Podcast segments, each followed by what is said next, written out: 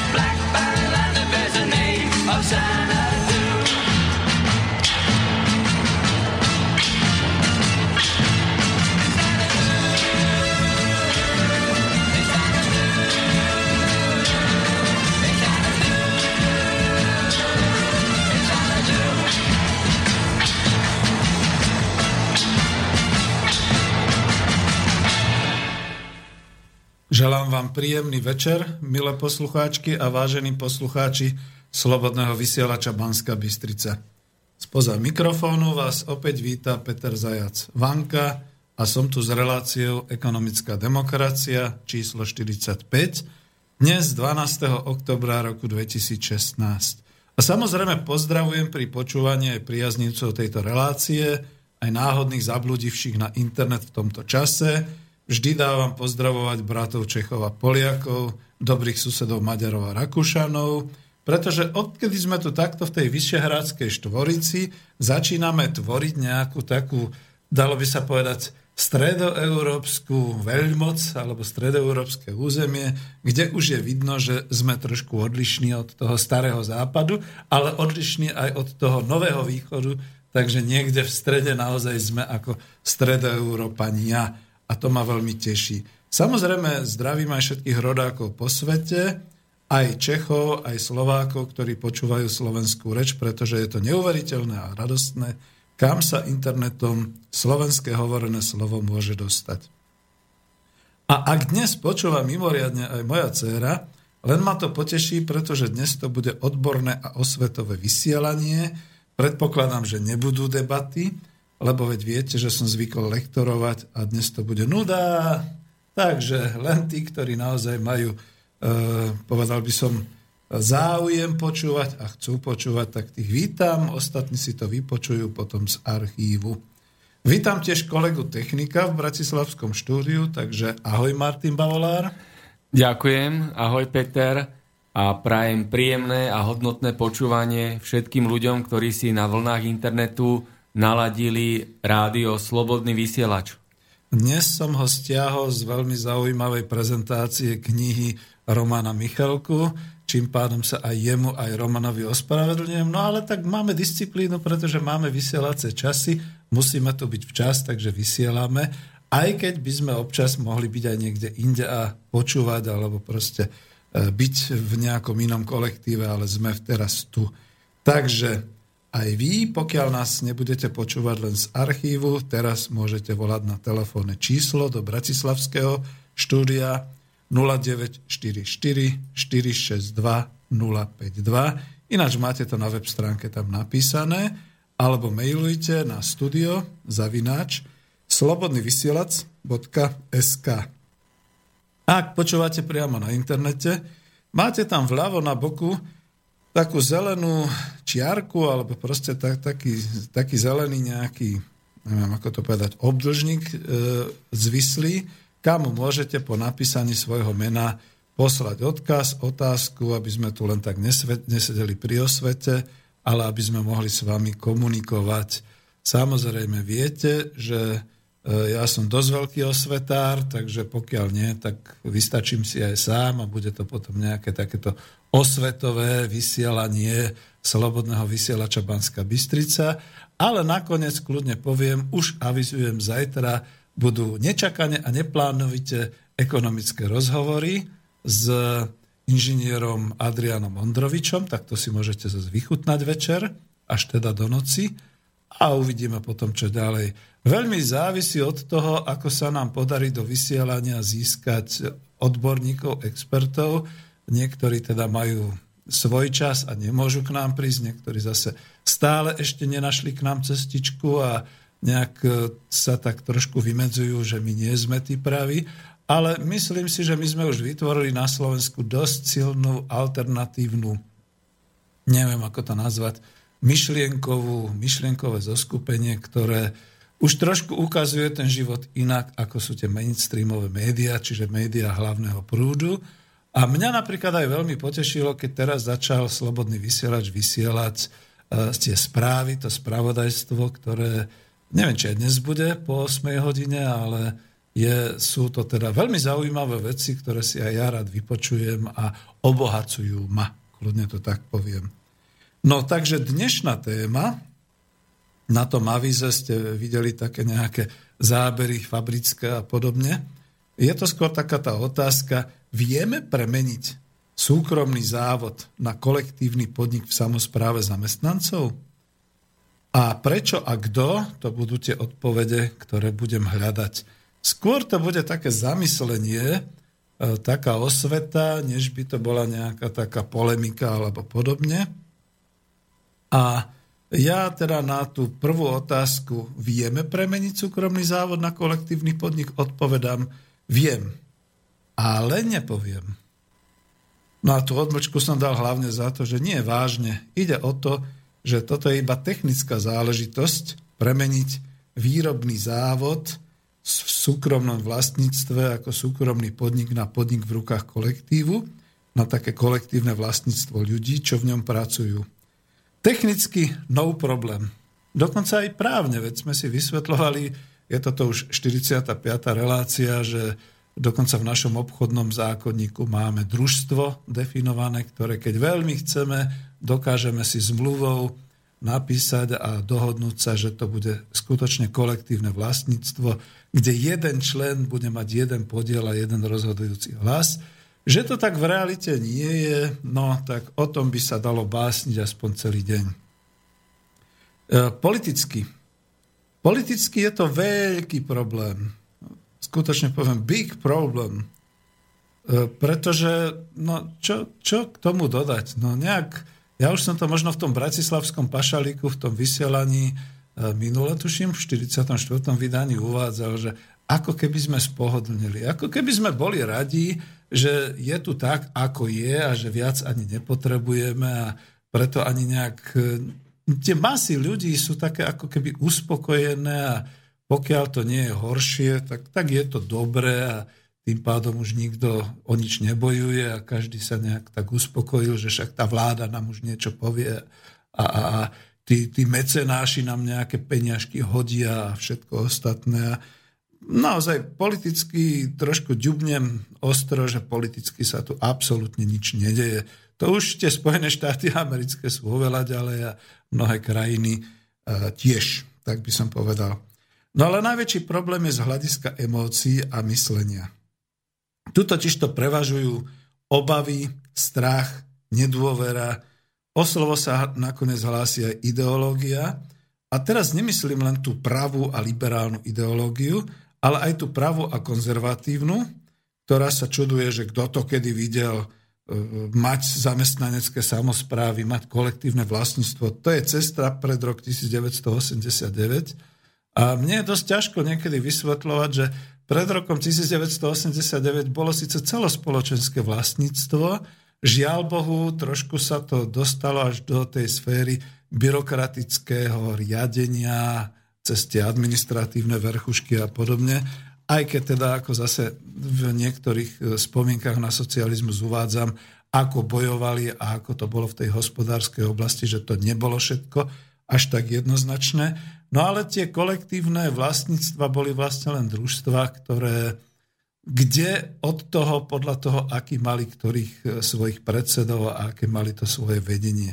A to je takisto aj teraz, že neočakávajte, že aj keď sa založí nejaká zamestnanecká samozpráva, zamestnanec, teda nejaké družstvo ako kolektívne vlastníctvo, že to bude nejako ináč, ideálne. To bude trvalé, nutné zápasenie o to, aby sme všetci boli naozaj demokratickí, aby sme všetci si dokázali e, spoločne e, povedať a rozhodovať sa, aby tie názory, nie názory, tu nie je len o názory, pretože tu nie je len politika, ale aby sme dokázali zvládnuť tie hospodárske úlohy v takejto organizácii tak, aby z toho niečo naozaj každý mal. No a potom, keď už som hovoril o tých ideológiách, tak je tu aj ľavá časť, sociálno-demokratická, lebo to by sa museli naozaj naši sociálni demokrati vyťahnuť z toho tepla, takého zápecia a trochu bojovať. Napríklad ako v Maďarsku, lebo nie je všetko len Orbán a nie je všetko len napríklad dnes už tá spráska na Syriza, ktorá bola tiež lavicová, dokonca tá bola aj extrémnejšia, nie je sociálna demokratická, ale tam mám pocit, ako keby sa všetci tak usadili a už im stačilo, čo dostaneme z eurofondov a ako sa ďalej budeme mať. No a ja to dávam aj napríklad, pardon, na príklade e, sociálneho demokrata, ktorého som ešte osobne poznal kedysi dávno, začiatkom tých 90. rokov, Volal sa pán Ján Sekaj a to bol sociálny demokrat. On nás upozorňoval, pardon, nemôžem si pomôcť, asi som rozčúlený. On nás upozorňoval na to, že príde tá doba, keď skutočne aj taký ten ľudový kapitalizmus, lebo my sme vtedy veľmi, veľmi propagovali tú kuponovú privatizáciu a dokonca aj tie akciovky zamestnanecké a podobne, on hovoril, príde doma, doba, keď sa sklamete, pretože uvidíte, že to takto nejde. Veď už je tu politická, historická skúsenosť, čudujte sa svete, z medzinárodného robotníckého hnutia. A nechcem to ťahať do politiky, ale názor Janka Sekaja si vážim. E, žiaľ, on ešte vystupoval v kluboch Nového slova, potom už teda nebol a je to škoda, že mnohé jeho názory a možno texty a podobné veci sa dneska viac, viac nepropagujú. No ale to je to, že ešte je tu potom taká tá extrémna lavica. Jedného z nich som si veľmi vážil, lebo veď ma sem prizval, to bol Miro Hazucha. Že ale čo teraz už títo chlapci robia? Trošku sa až obávam, že už to ťahajú niekam inám. A... Ale nechcem o tom hovoriť. Problém je totiž naozaj emotívny a vonkajší po účinnom 27-ročnom prevzdelaní sa a vymývaní mozgov prakticky dnes neexistuje človek, ktorý by sa postavil a povedal, ideme do toho, ideme do toho, pretože som si našiel taký kolektív, dôverujeme si a máme čo robiť a môžeme tvoriť teda ten, ten kolektív, to kolektívne vlastníctvo a tie družstva. No a čo do tvorby družstiev, veľmi otvorene musím aj ja povedať, totálne vlastne zlyhalo i to naše občianske združenie Centrum pre rozvoj ekonomickej demokracie. Jednak ako už skončilo, rozsypalo sa, išli sme každý iným smerom, je to v poriadku, ale no, nepodarilo sa ani len to jediné. Založiť jedno družstvo, ktoré by fungovalo. Za tým teda bodka viac netreba a ja budem potom pokračovať ďalej v podstate tou témou, to znamená teraz, že prečo. Prečo e, je možné alebo nemožné prejsť zo súkromného vlastníctva na to kolektívne. A prečo áno? No v kolektívnom podniku si vlastne členovia podniku, teda zamestnanci, sami rozhodujú o svojej hospodárskej činnosti, koľko chcú vyrobiť, koľko nákladov vynaložia, koľko príjmu sa pokusia získať za tržby, ako si rozdelia hospodársky výsledok, akou formou budú rozhodovať spravodlivo a demokraticky. Už to tu opakujem, je to naozaj 45. relácia. Kolektívne rozhodovanie znamená, že sami členovia podniku si v priamej demokracii, to znamená priamými voľbami, žiadni zastupitelia a podobne, usporiadávajú svoje pracovné vzťahy na tých členských schôdzach, rozdelia si úlohy v delbe práce, stanovia si na základe potrebných pracovných a technologických postupov skutočne potrebné funkcie, a rozdelia úlohy, rozložia si ich v nejakom čase. Kritéria splnenia a spravodlivo spoločne rozhodujú o hospodárskom výsledku organizácie. Nič ťažké a nič jednoduchšie neexistuje, napriek tomu je tam veľmi veľa, skutočne veľmi veľa emócií okolo toho, čo je trošku teda také mrzuté. No a to bol asi ten úvod. Ešte dopoviem, kto by mal byť ten, ktorý naozaj E, vedie e, tú premenu, e, ktorá by mala nastať. V každej pracovnej organizácii je niekoľko ľudí, ktorí nielenže ťahajú podnik, ale aj rozumejú organizácii a danej činnosti v organizácii tak, že sú schopní a ochotní organizovať a pomáhať. Viem, že niektoré veci som si takto predpripravil aj z tejto knihy Coop Industria, mám ju tu pri sebe, ale nechcem nejak rozumovať a čítať odtiaľ. Ide o to, že keď sa obzrete po svojich pracoviskách, sú ľudia, ktorí majú skúsenosti, majú kvalifikáciu, majú povahu na to, aby pomáhali a organizovali v prospech celku, nie v prospech seba samého. Uh, žiaľ, nik si už nepreštudoval slova organizačného mága Petra Druckera, Peter Drucker sa nakoniec hovorí. Druckera máme teraz ministra, tak už to teraz takto odlišíme, že to je Peter Drucker. V každej pracovnej organizácii, on tvrdil, je aspoň 80% ľudí, ktorí sa nechajú viesť, to je v úvodzovkách, nechajú sa viesť, nechcú organizovať, ani sa namáhať. Chcú len pracovať, chcú vykonať svoju prácu, splniť úlohu a byť za to odmenený. A veď je to v poriadku, ako aj milí priatelia revolucionári, zbytočne ako kričíte, že to je zlé, že ľudia sú ako ovce a nechcú a podobné veci. E, je to jednoducho tak, to sú určité povahy, to by vám kľudne povedali aj psychológovia, nakoniec sa delia potom ľudia naozaj na tých sangvinikov, choleríkov, melancholikov a e, všetky tieto. Jednoducho rozumejme tomu, že prevažná väčšina populácie sa chce nechať viesť. Teraz len ide o to, aby sa skutočne našiel určitý tím, určitý kolektív ľudí, ktorí to nebudú zneužívať a ktorí budú skutočne chcieť organizovať a vykonávať tú svoju prácu v celkový prospech, samozrejme aj vo svoj. To je to.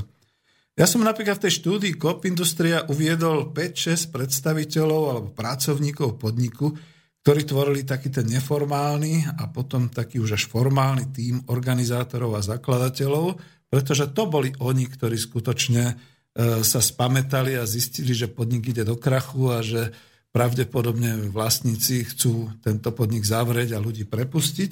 A im to nedalo.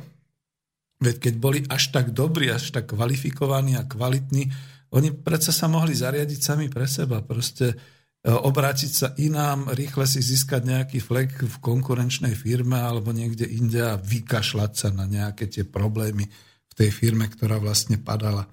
Ale nie, skutočne som to tam popísal a pravdivo si myslím, že je to tak, že tento tým organizátorov a zakladateľov e, riadil a vytváral tie predpoklady preto, aby sa mohlo z tohoto krachujúceho podniku kapitalistického, z tej výroby, stať to kolektívne vlastníctvo, to družstvo, pretože ostatní sa pridajú. Niekto viac, niekto menej, je to záležitosť zase psychologická, je to o riadení zmien e, z organizačných, e, ja by som to povedal tak, z organizačných vedomostí, ktoré teda získavajú riadiaci pracovníci na rôznych vzdelávaniach, vedia, že ľudia váhajú, pridajú sa najprv takí tí prví, potom k ním ostatní a tak ďalej. Ale tu napríklad v tej koop industrii som popisoval, že bolo šťastie, že ľuďom záležalo na udržaní dobre rozbehnutého kedysi závodu s históriou a chceli pracovať. Ja som napríklad písal, a to už bude konec tohoto úvodu, priamo v knižke Coop Industria, že nakoniec som nutený skonštatovať, že tá veľká finančná kríza koncom prvej dekády 21. storočia vymazala v úvodzovkách aspoň na Slovensku celé to úsilie a moderný prístup v riadení zmysly vlastníkov a vrcholových manažerov firiem.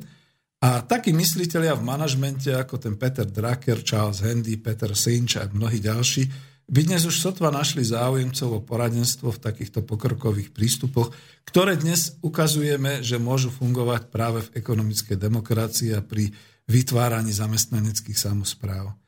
Lebo svet sa v druhej dekáde 21. storočia zmenil a krízové javy z finančného sveta vytvorili drsný totalitný podnikový systém. Mimochodom, niekto už ma medzi tým obvinil, že teda ako fuj, že som taký extrémista, hovorím o drsnom totalitnom systéme, no je taký. Dnes a denne sa presviečam a ľudia mi o tom hovoria, aj keď samozrejme nikto nechce prísť priamo do relácie, však som musel skončiť aj tú reláciu klub zamestnancov, kde som chcel práve o tom hovoriť, že zdvihnete hlavu a useknú vám ju. Teda pošlu vás preč z podniku.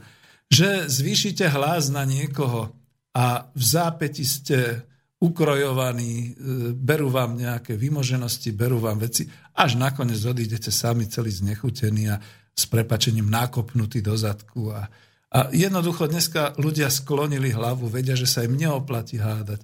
Vedia, že je to... A ešte pomáha taká tá verej, verejná politická situácia. Viete, však ja to tiež tu pociťujem aj na, e, ale od poslucháčov na Slobodnom vysielači, že keď nieko, na niekoho zvýšite hlas, alebo keď mu vynadáte, tak v očiach tej ostatnej pracovnej verejnosti ste cenzor, ste totaliťák, ste extrémista, ste hulvát.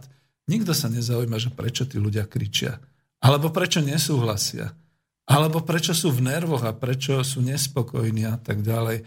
Uh, hovoril som s jednou dobrou slovenskou, významnou slovenskou sociologičkou, ktorá teda povedala, že žiaľ Bohu, my sme si nepreniesli do tejto novej doby práve to, že v podnikoch sa nachádzalo už koncom 90. E, rokov veľa sociológov, psychológov, že už to bolo našlapnuté takým moderným spôsobom, lebo dneska to nemáte, dneska sa šetrí. Máš nejaký problém, tam si zaplat súkromného sociológa, súkromného psychológa, tam sa vyžalujú, tam sa vysťažujú a tak ďalej.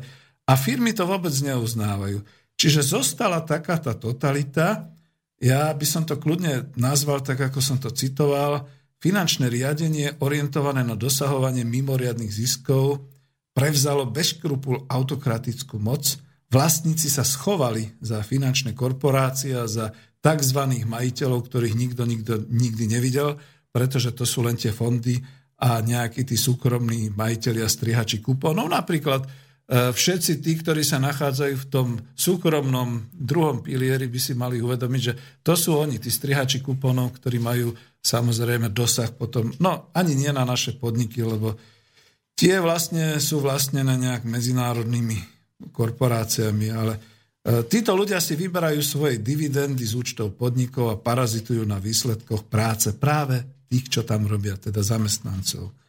A ja len skonštatujem, a idem naozaj už do záveru, smutne dodám, že 27 rokov budovania toho kapitalizmu na Slovensku úplne vymazalo z povedomia verejnosti aj zo všeobecného vzdelania poznanie, že hospodárske organizácie sú veľmi členité pracovné organizácie s nutnou a prirodzenou deľbou práce a funkcií, že v podniku nie sú žiadne triedy členené na robotníkov a na majiteľov, ako si to myslí extrémna lavica, ale jednoducho nemožno pracovať tak, že sa rozhoduje v dennom rozhodovaní tak, že všetci od stola ku stolu zadelujú prácu. To nebolo možné napríklad ani kedysi v ERD a nechápem, kde sa to dneska bere e, v niektorých tých úchylkách, že teda je taký nejaký e, je taká nejaká idea, že tak a teraz budeme na svojom pracovisku všetci rozhodovať sami, to znamená, budeme chodiť od stola ku stolu a hlasovať a rozhodovať, kto čo bude robiť. No to by nerobili nič iné, len hlasovali a rozhodovali. Takže to nie.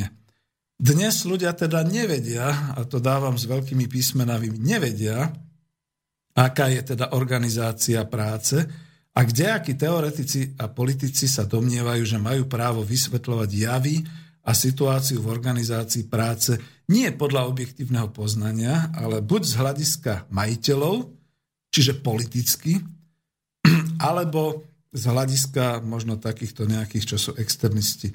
Z hľadiska majiteľov skoro ide až o to, že kusy v úvodzovkách možno zvesiť zo skrine, čiže pracovníkov, prípadne, prípadne dovážať na odbornú prácu zo zahraničia, to dneska už hlásajú aj slovenskí politici a redaktori mass médií, lebo že jeden kus môže dostať e, takú prácu a zastať takú prácu aj za troch, pretože veď, no, veď ako on je celkom rád. Lebo ináč mu hrozí prepustenie, to sú časté hrozby tzv. manažérov, alebo dokonca, že v úvodzovkách zase robotníci si nebudú dávať rozkazovať a budú si robiť, čo chcú, čo je zase ten opačný, ten lavicový extrém. A ako to ani nechcem opakovať, to je to vravím, že to už by bolo až priveľa a ja už hovorím vlastne pomaly 27 minút, okrem tej úvodnej zvučky, takže budem pokračovať ďalej po pesničke a pozriem si aj maily, ak prišli. Takže díky.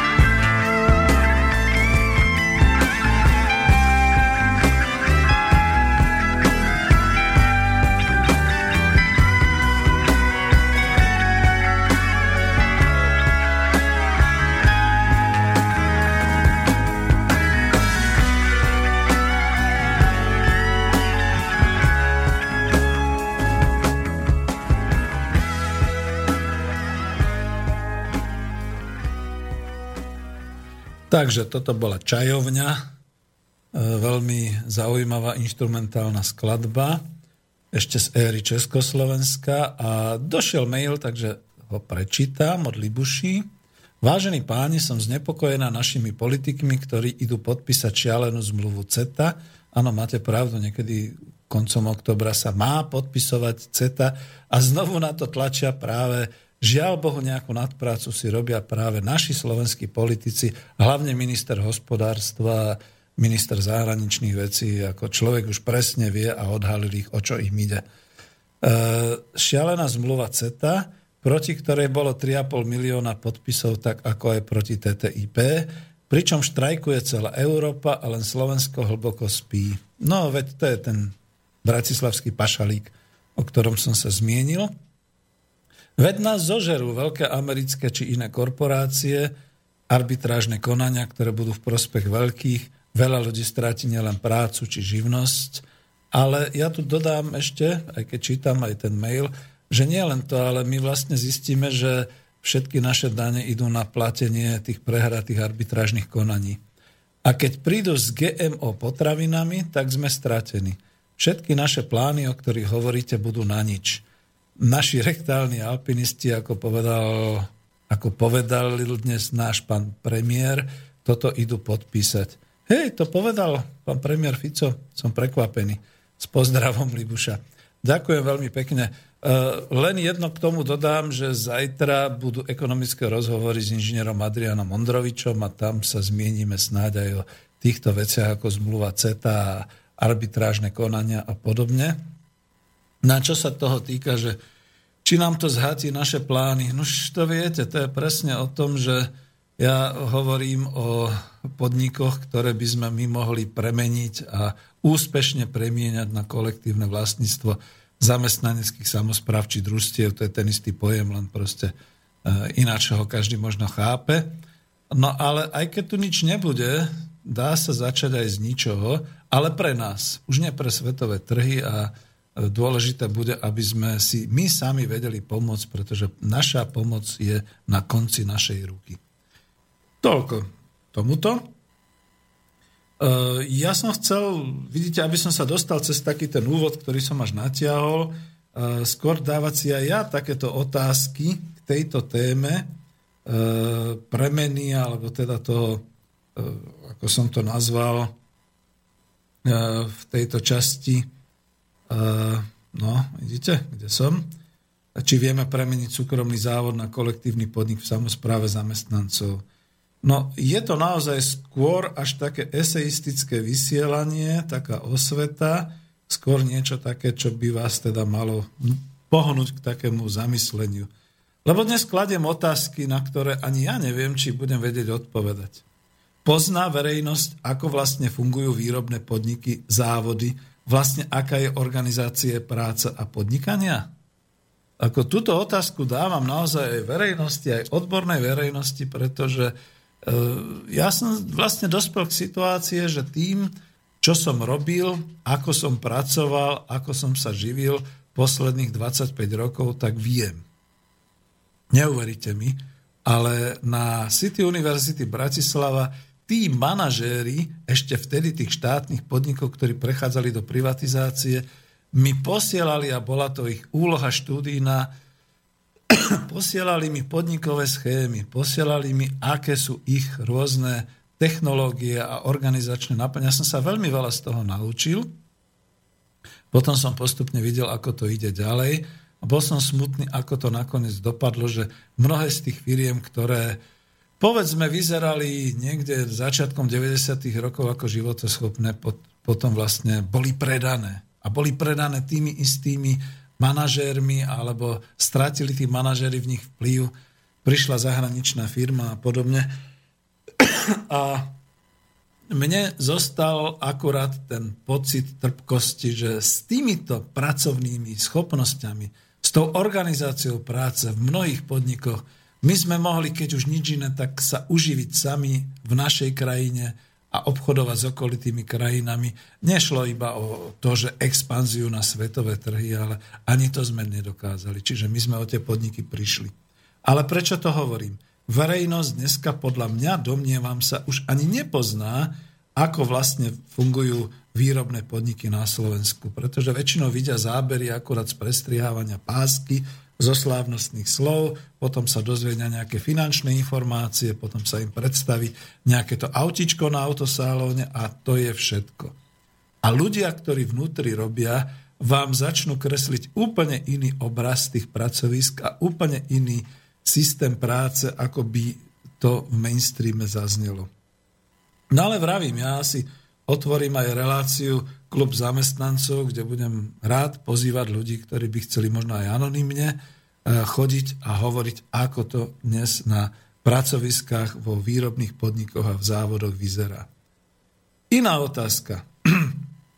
Vieme, aká je situácia a ako sa menilo organizačné usporiadanie v závode, v podniku, v podniku ako takom na Slovensku v priebehu rokov? No, odpovedám zase, že asi nevieme. Pretože tie naivné e, reportáže e, ľudí, publicistov z mainstreamu a neuveriteľné, a sa teraz obujam aj do TA3, keď vidím tam tú blondiatú plavovlasu dievčinu, ktorá vedie ten, ten, tú reláciu o podnikaní a teraz ako rozohňuje sa, jak super podnikatelia, jak to, to sú vlastníci. Ale čo robia v ich vlastných podnikoch? Oni väčšinou vyprávajú o finančnom systéme. Oni väčšinou vyprávajú o tom, koľko to hodilo a akí sú úspešní a tak ďalej. Nepovedia, ako im funguje ten ich podnik, tá ich firma vo vnútri. Znova sa to dozviete až celkom náhodou z reči alebo z nespokojnosti tých ľudí, čo tam robia. A ako sa to organizačné usporiadanie menilo? Krátko dvoma vetami. Strašne. Veď si predstavte, že niekedy začiatkom 90. rokov sa hovorilo o tom, že podniky potrebujeme, najprv to bolo, že riadenie zmien, čiže potrebujeme meniť, potrebujeme dodať technológie, potrebujeme tie podniky reinžinierovať. Takmer dekádu boli na Slovensku populárne tzv. reinžinieringy, to znamená, že sa hromadne podniky zbavovali vedľajších výrob, neproduktívnych častí, radšej nakupovali, ako by si to sami vyrábali, pretože bolo z čoho, hmírilo sa tu všelijakými tými SROčkami a firmičkami, ktoré to dorábali, vyrábali, až sme dneska v roku 2016 v situácii, že je tu nejakých, no nepoviem viac ako 10 kľúčových priemyselných veľkých podnikov, ale to nie sú podniky plnohodnotné, to je podnik na úrovni bývalého závodu. Čiže on iba vyrába, ale celé finančné zázemie, účtovníctvo, daňové, e, celá logistika, veľa takýchto vecí je niekde v zahraničí. To proste sa dneska naozaj rieši už niekde inde. Obchodná činnosť, marketing, málo kde e, sa skutočne ako, aj sú marketingové oddelenia, sú dokonca aj sales, e, predajné miesta a tak ďalej, ale ako tá tvorivosť, oni väčšinou poslúchajú, tá tvorivosť je niekde už inde. A tak sa píše rok 2016. Kľúčové priemyselné lode, ktoré sú na Slovensku, sú v podstate iba výrobnými závodmi a tie výrobné závody idú na tri smeny, vo veľkom vyrábajú. Vláde tu rastie hrubý domáci produkt, z ktorého teda obyvateľstvo takmer nič nemá. A pokiaľ by došlo k tomu, že naozaj by to nastala nejaká kríza alebo nepokoje, tak ako naozaj majú pravdu niektorí, ktorí varujú, že tak a tieto podniky sa zdvihnú a odídu. Zdvihnú a odídu prečo? Pretože prepustia zamestnancov, naložia si to na kamióny a tak, jak sme videli kedysi dávno tie kamióny s tou pomocou, ktoré chodia do tých humanitárnych e, oblastí, takisto by z našej nehumanitárnej oblasti vyvážali tieto kamióny, stroje, zariadenia, čiže technológie a koniec. Ale máme jednu záruku, že oni len tak neodídu, pretože im je tu bohovsky dobre.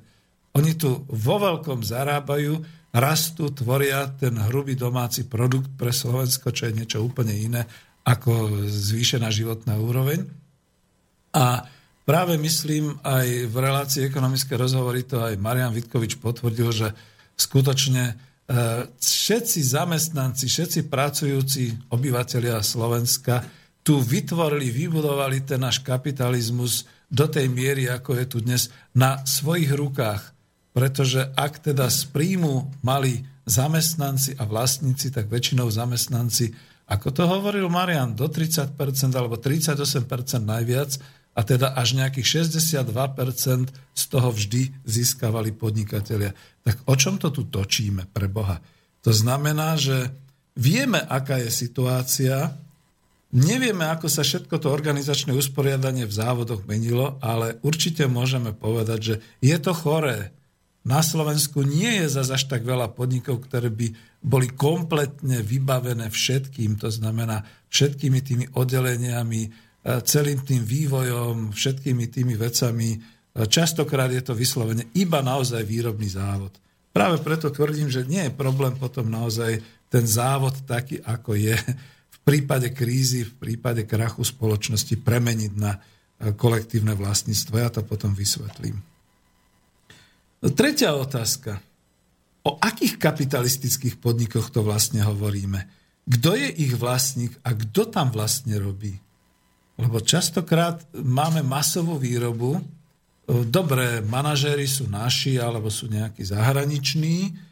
A kto tam robí? No zatiaľ tam robili hlavne Slováci, ale vo veľkom sa objavujú zahraniční pracovníci, dokonca nielen masmediálna sféra, zase hlavný prúd, ale aj politici začínajú pomaly brnkať a zvykať nás na to, že v podnikoch, ktoré máte za humnami, kde sa chválime tými automotív fabrikami a všetkými týmito možnými, budú pracovať na tri smeny zahraniční pracovníci.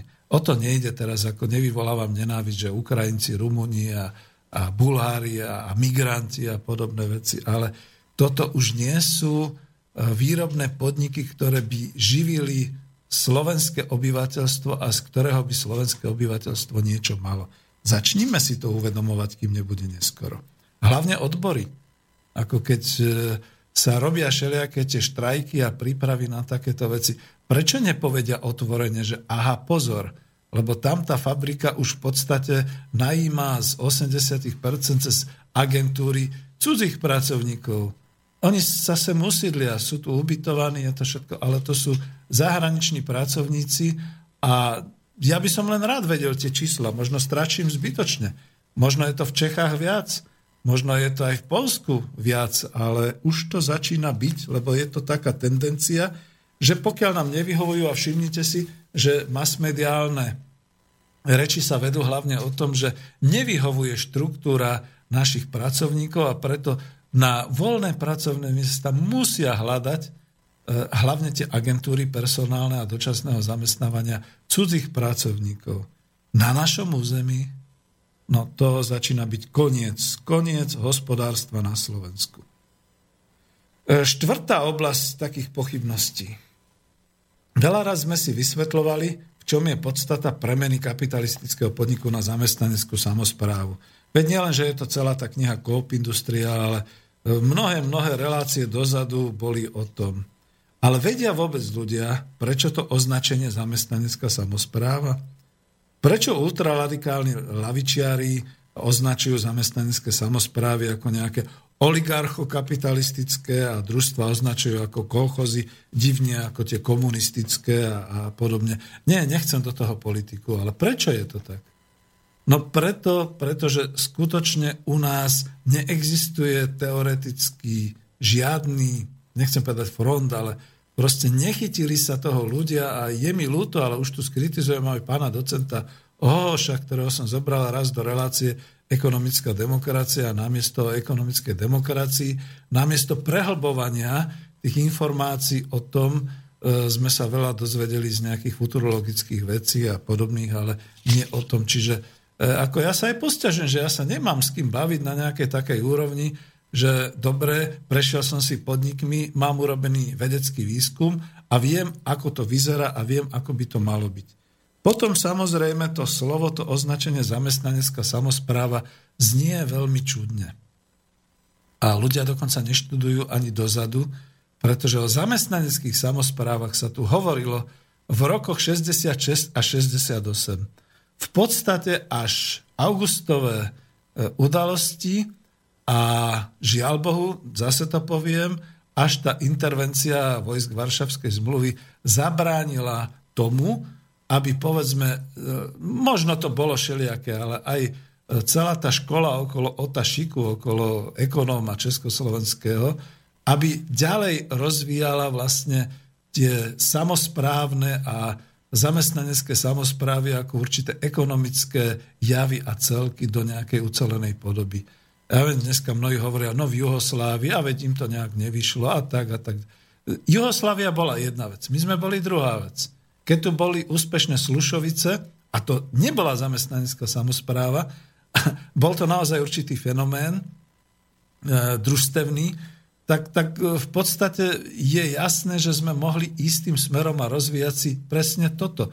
Kde by sa z tých štátnych podnikov, kde by sa z celospoločenského vlastníctva skutočne postupne diala tá premena na takéto samozprávy hospodárske, na zamestnanecké samozprávy. Za toto slovo zamestnanecký, pretože aj za socializmu sme boli všetci zamestnanci.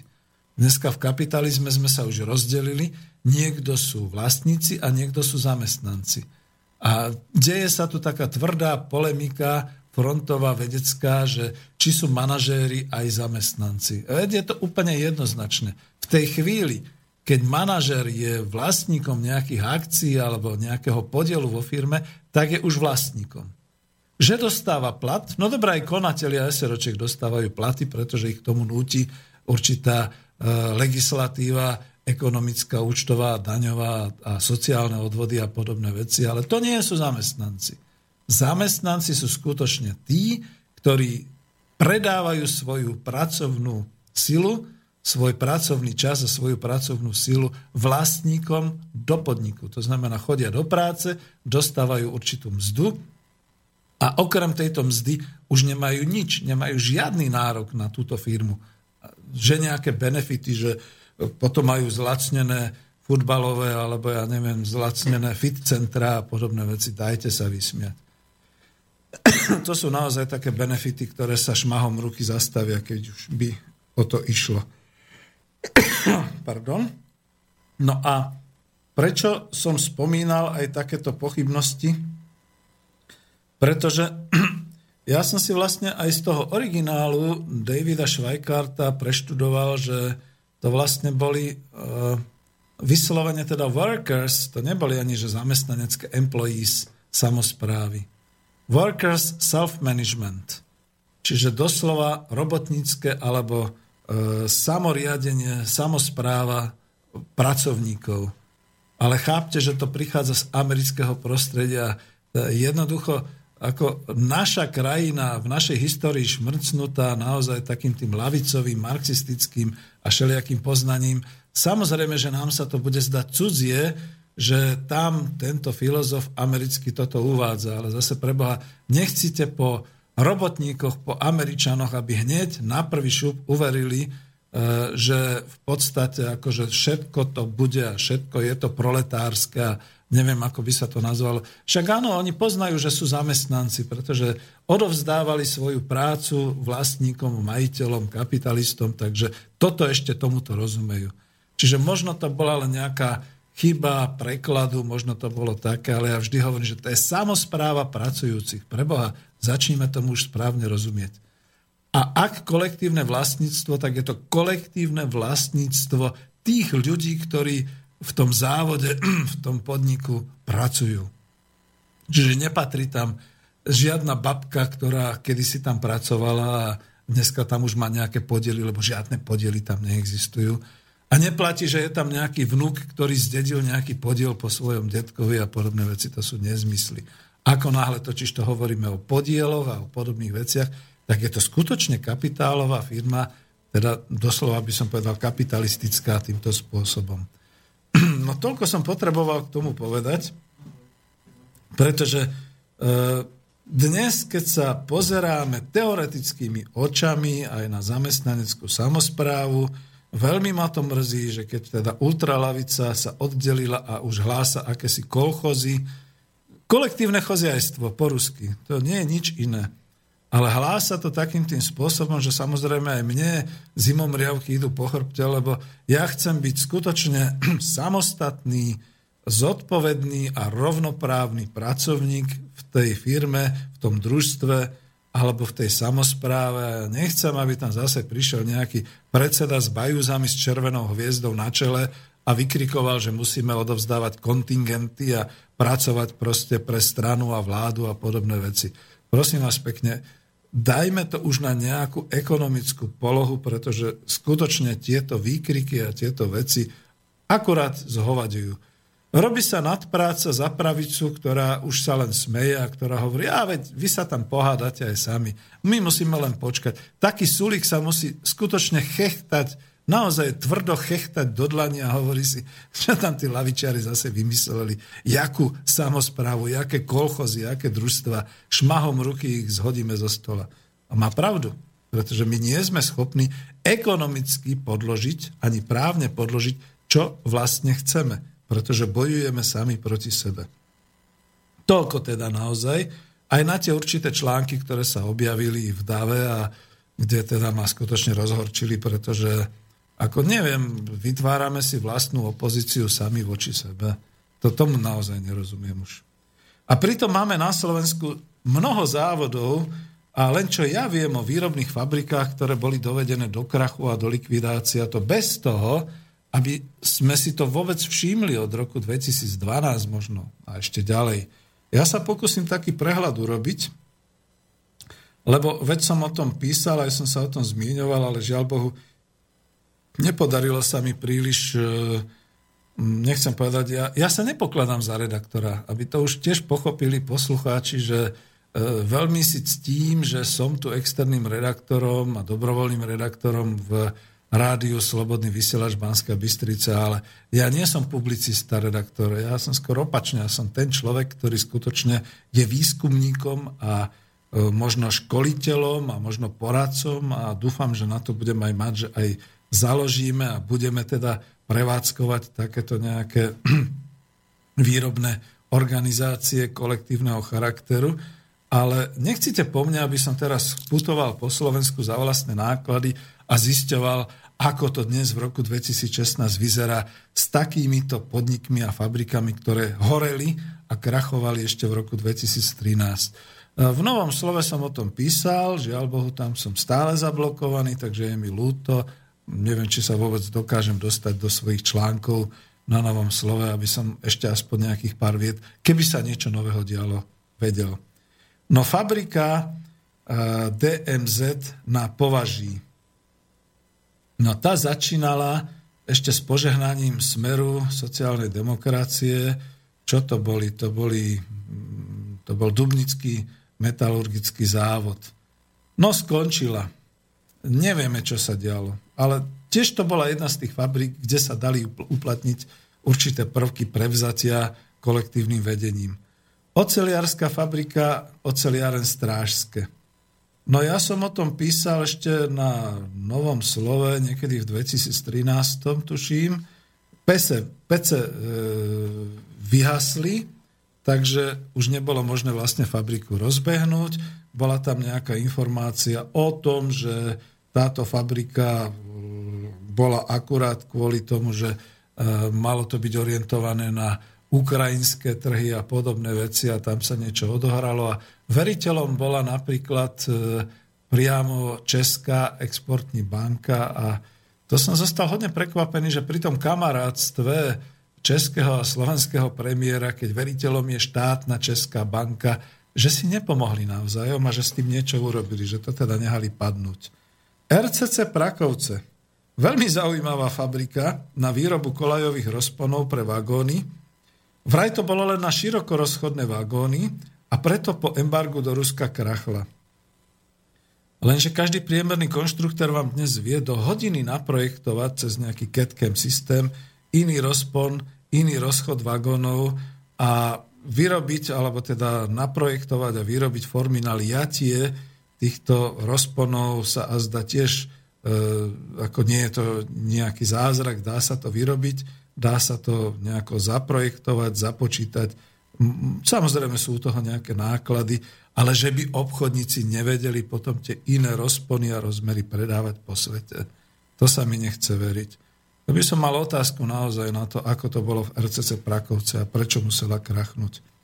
Panasonic Krompachy vraj už viazol odbyt tých televíznych plazmových obrazoviek, zaujímavá informácia, a tak výrobu premiestnili do Čiech. No pokiaľ viazol odbyt, tiež by sme mohli povedať, že snáď to mohli zavrieť a hotovo, alebo premeniť sortiment.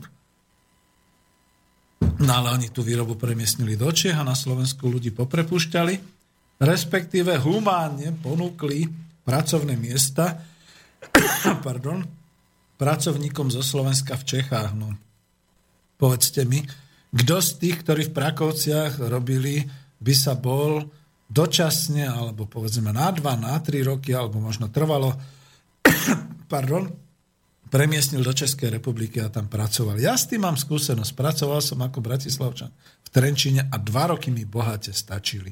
A viem minimálne o jednom, ktorý pracuje v Bratislave a je hodne z ďalekého krajného východu, ako sa hovorím.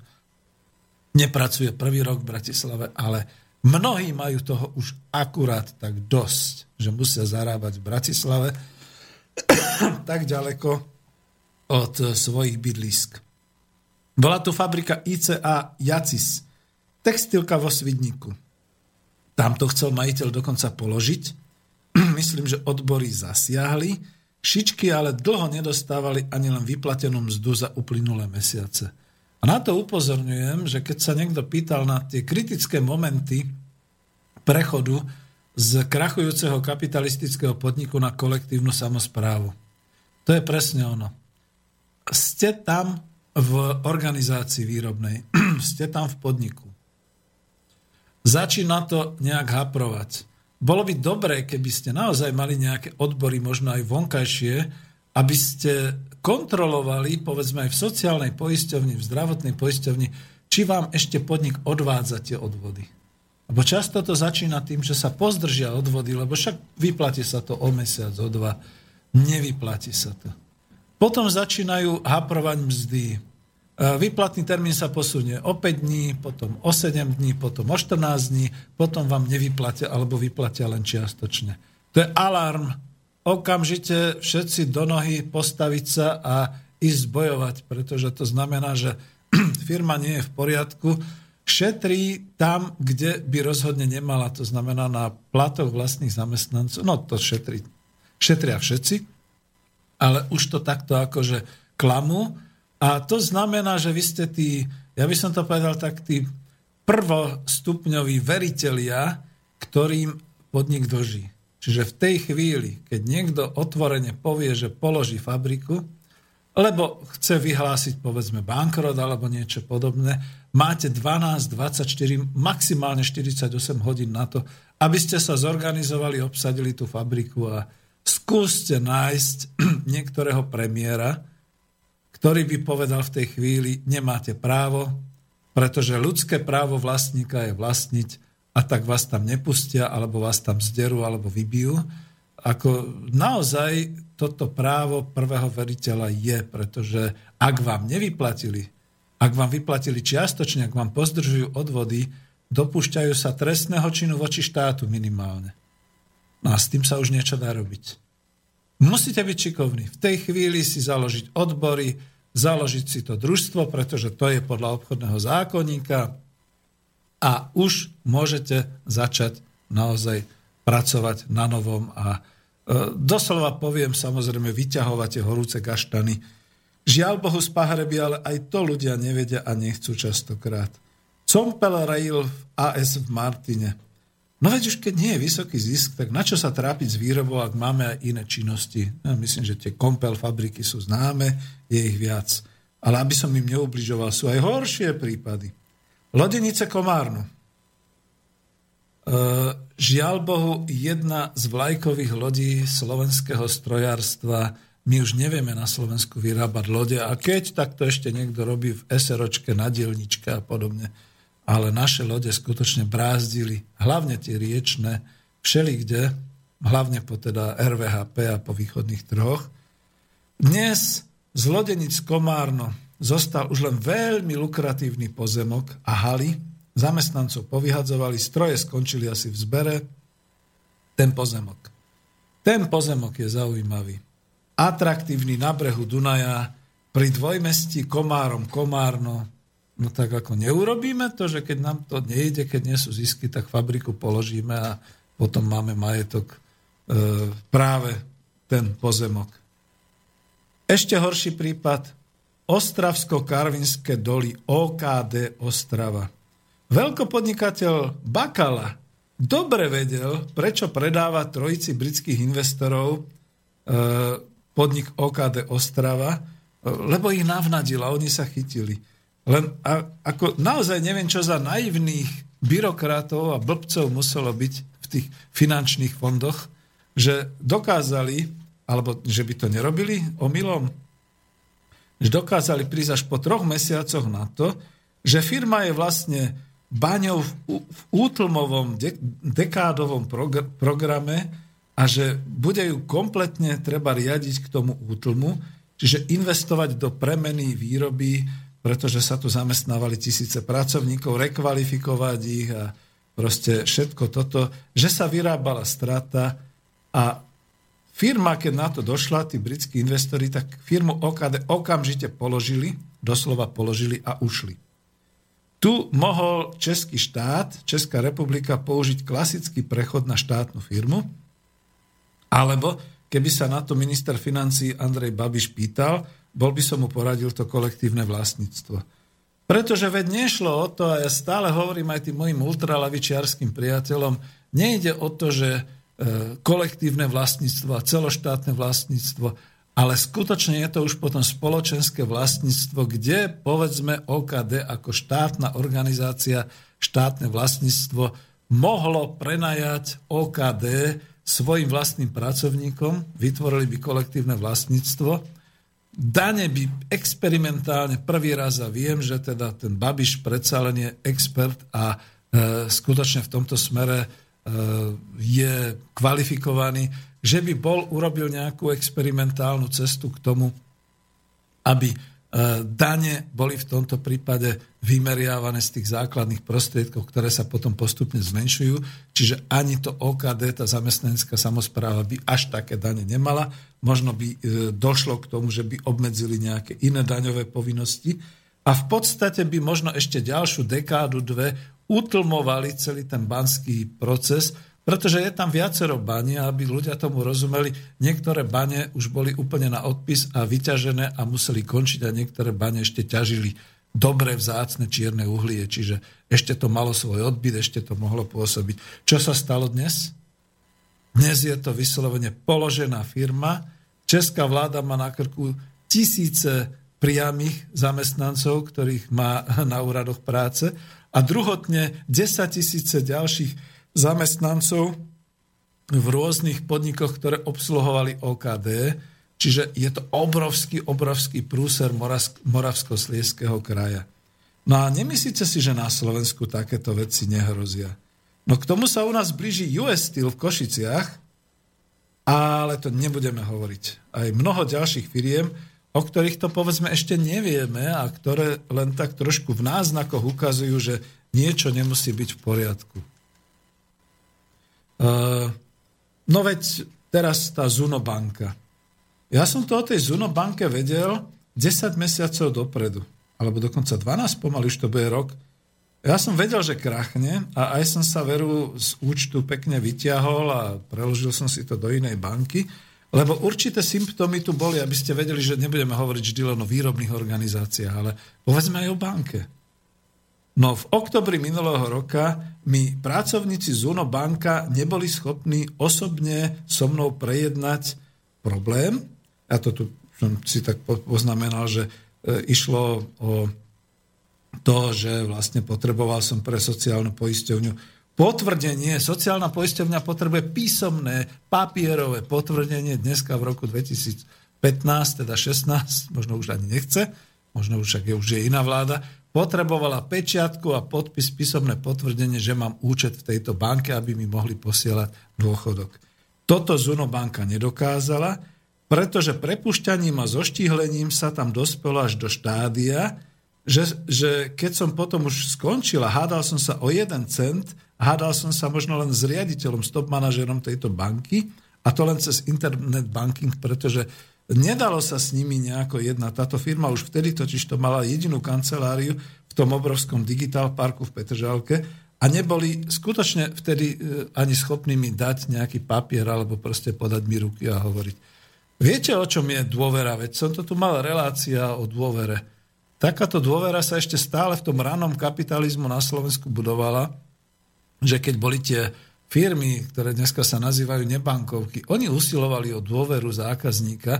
A ja si pamätám veľkého financmága e, Andreja Bartolomeja, ktorý, keď sa budovala tá kooperatíva, e, nie kooperatíva, kontinuita, proste slovenská záručná poisťovňa a podobne, hovoril, chlapci, vy musíte kupovať určité budovy, vy tam musíte mať kamenné priestory s ofismi, vy tam musíte mať tie dievčatá, ktoré budú pracovať, pretože sme bankári. A keď sme raz bankári, musíme prejaviť dôveru ľuďom. Vidíte? A kde je dneska Bartolome kde sú dneska nebankovky všetky? A ako skončili? A keďže som tam bol prítomný, tak som presne naozaj bol aj svetkom toho, že babka, ktorá si vložila možno 5000 korún slovenských, si prišla o týždeň tých 5000 korún slovenských z toho účtu vybrať. A keď ich mala tak rozložené na stole, boli to v tisíckach, tak ich zase poskladala a vrátila naspäť na účet. A keď sa jej pýtali tie devčata, babka, prečo to robíte, veď vy tu máte uložené peniaze, tak ona povedala, ja som si len chcela skontrolovať, či sú naozaj u vás, či sú v tej banke, či ich tam máte. Lebo však ja vám verím, ale pre istotu som sa chcela pozrieť, či sú tam. Takže o tomto je tá dôvera ľudí. A teraz si pozrite celé naše bankovníctvo, kde sa nachádza, pardon, ako sa digitalizuje, ako mysne. A ja hovorím, čo bráni dneska, keď sa takáto, takéto bankovníctvo internetové, keď sa vypne z poistky, keď sa vypne z prúdu. Bum, zhaslo. Zhaslo aj s vašimi účtami, zhaslo aj s vašimi virtuálnymi peniazmi, ktoré ste ale v skutočnosti niekde vložili na účet. Takto to je s dnešnými bankami. No aby ma teda zase nenapádali, že e, akurát banky a podobné veci. No hľadajte a sledujte, ako je to na Slovensku s mnohými podnikmi. Vieme, ako to začalo s Carrefourom. Ja neviem, v akom stave je dneska Carrefour, ale bola, bolo to bola to obchodná sieť, ktorá sa už nachádzala na hranici krachu. Dneska už je, myslím, predaná a konsoliduje sa. Kde tie prvotné signály boli naozaj také, že mizlo veľa tovaru z pultov, ľudia boli nervózni. Neviem, prečo boli nervózni. Možno nedostali včas výplatu. Možno práve boli prepušťaní, teda obchodníci, predajcovia. A menil sa sortiment k horšiemu. Čiže keď budete sledovať ako je to aj v obchodnej sfére a podobne, zistíte, že tie podniky sú naozaj nejaké choré, že v tomto smere. Čiže toto je. No ale hodne dlho hovorím, už nebola nejaká prestávka, takže dáme pesničku, pozrieme potom maily, prípadne ak zavoláte a budeme pokračovať. očenka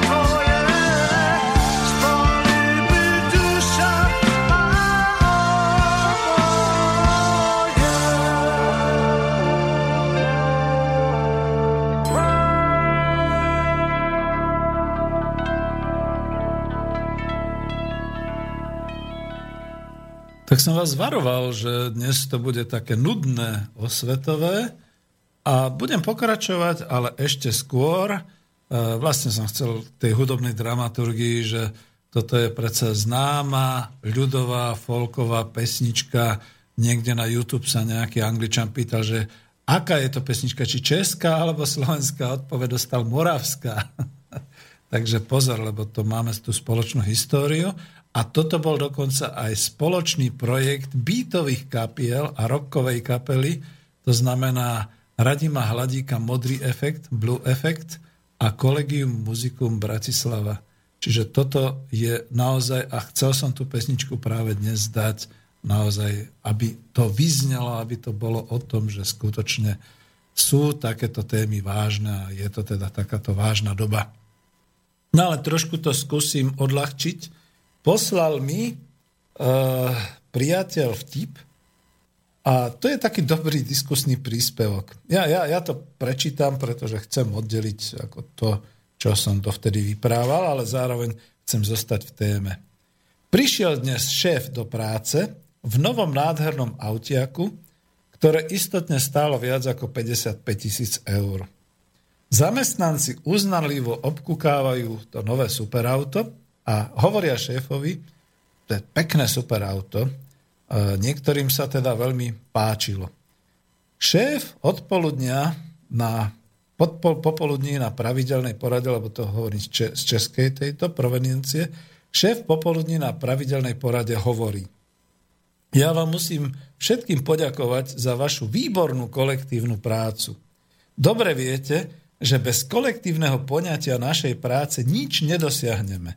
Pokiaľ budete poctivo makať, budete prekračovať plnenia mesačných a štvedročných plánov, ak budete takto postupovať, ak zaučíte nových zamestnancov a títo naplno zaberú ako nováčkovia, budú e, skutočne e, štvedročné odmeny, budú aj potom lepšie platení ako starí zamestnanci, tak vám potom všetkým na 100% slubujem, že o rok si kúpim ešte kvalitnejšie auto, ale to až potom, keď sa vrátim z tej exkluzívnej dovolenky. No a ja k tomu dodám ešte ten obľúbený bonmot, ktorý mi uviedol aj môj priateľ do mailu.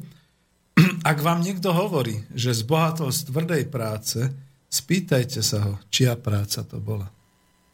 No a nechcem byť aktuálny, pretože len teraz na teatri včera sa niektorí podnikatelia tam veľmi tasali a veľmi hovorili o tom, ako bohatli v tých 90. rokoch, ako dovážali a predávali a ako na nich nikto nič nemal, lebo oni sú poctiví podnikatelia a poctivou prácou. Joj, ale kdože to robil? Lebo oni zbohatli z tvrdej práce. A čia práca to bola? Takže nie je to vždy o zisku, ale často, často aj o grošoch, ktoré dostáva dráb od svojho pána vládara. A teraz som to tak trošku historicky upresnil, pretože často je úlohou takéhoto veľmi mazaného až sociopatického manažéra, ktorý teda skutočne sa snaží, aby dobre zarábal, donútiť zamestnancov, aby makali. A toto je momentálne ten podnik, ktorý sa nazýva kapitalistický, a na rozdiel od neho skutočne ako tie iné typy podnikov, či to bude zamestnanecká samozpráva, ktorého sa nebojte, milí lavičiari, alebo či to bude družstvo ako také, alebo to bude dokonca národný podnik. Veď sme si hovorili o štátnom podniku, že dnes ako nebráni nič, aby to bol národný podnik. Takže v podstate to bude diametrálne odlišná situácia.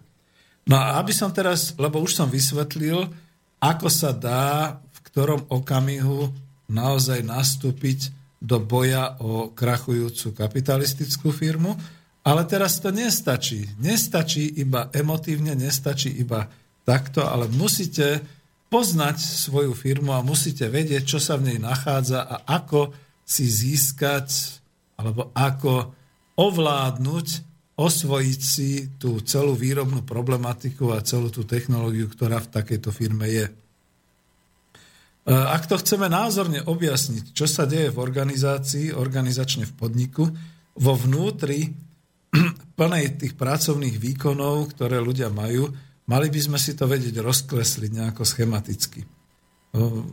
Napríklad lekári, ktorí objasňujú proces choroby v tele, alebo mechanici, ktorí rozkresľujú pocit e, proces nejakého strojárskeho výrobku, e, tak v podstate, keď je to všetko uzavreté, nemožno otvoriť ľudské telo, nemožno ani otvoriť ten stroj, tak si robia také schémy, ktoré, na ktorých potom vysvetľujú. My sme si takéto názorné cvičenia kedysi, ako ja som to aj vtedy nazval, mysli si firmu, robili a ľudia si potom vedeli graficky rozkresliť deje vo svojej firme a hodnotili, ktoré miesta e, dokážu zvládnuť, kde je nejaká porucha, kde sú nejaké slabiny a na čom stavať, aby tá výroba ako kľúčový prvok e, toho podniku alebo tej firmy bola tá, od ktorej začnú pri, e, povedal by som, renovácii alebo obnove celého toho výrobného procesu vo firme. Lebo povedali sme si prvý bod. Firma sa zastaví, ide do krachu. Ako OKD, ako ďalšie firmy. Druhý bod bude, že dobre postavia sa zamestnanci, založia si vlastnú organizáciu. Skoro by som povedal právo v úvodzovkách prvej noci, čiže právo prvých veriteľov využijú v tom prípade, že teda mzdy a takéto odvody a podobné záležitosti. Tuto by mal byť štát pre nich nápomocný a žiaľ Bohu, mne sa ešte dodneska nepodarilo, a to je už október roku 2016, spojiť sa so slovenskými odborármi a prejednať určité takéto veci.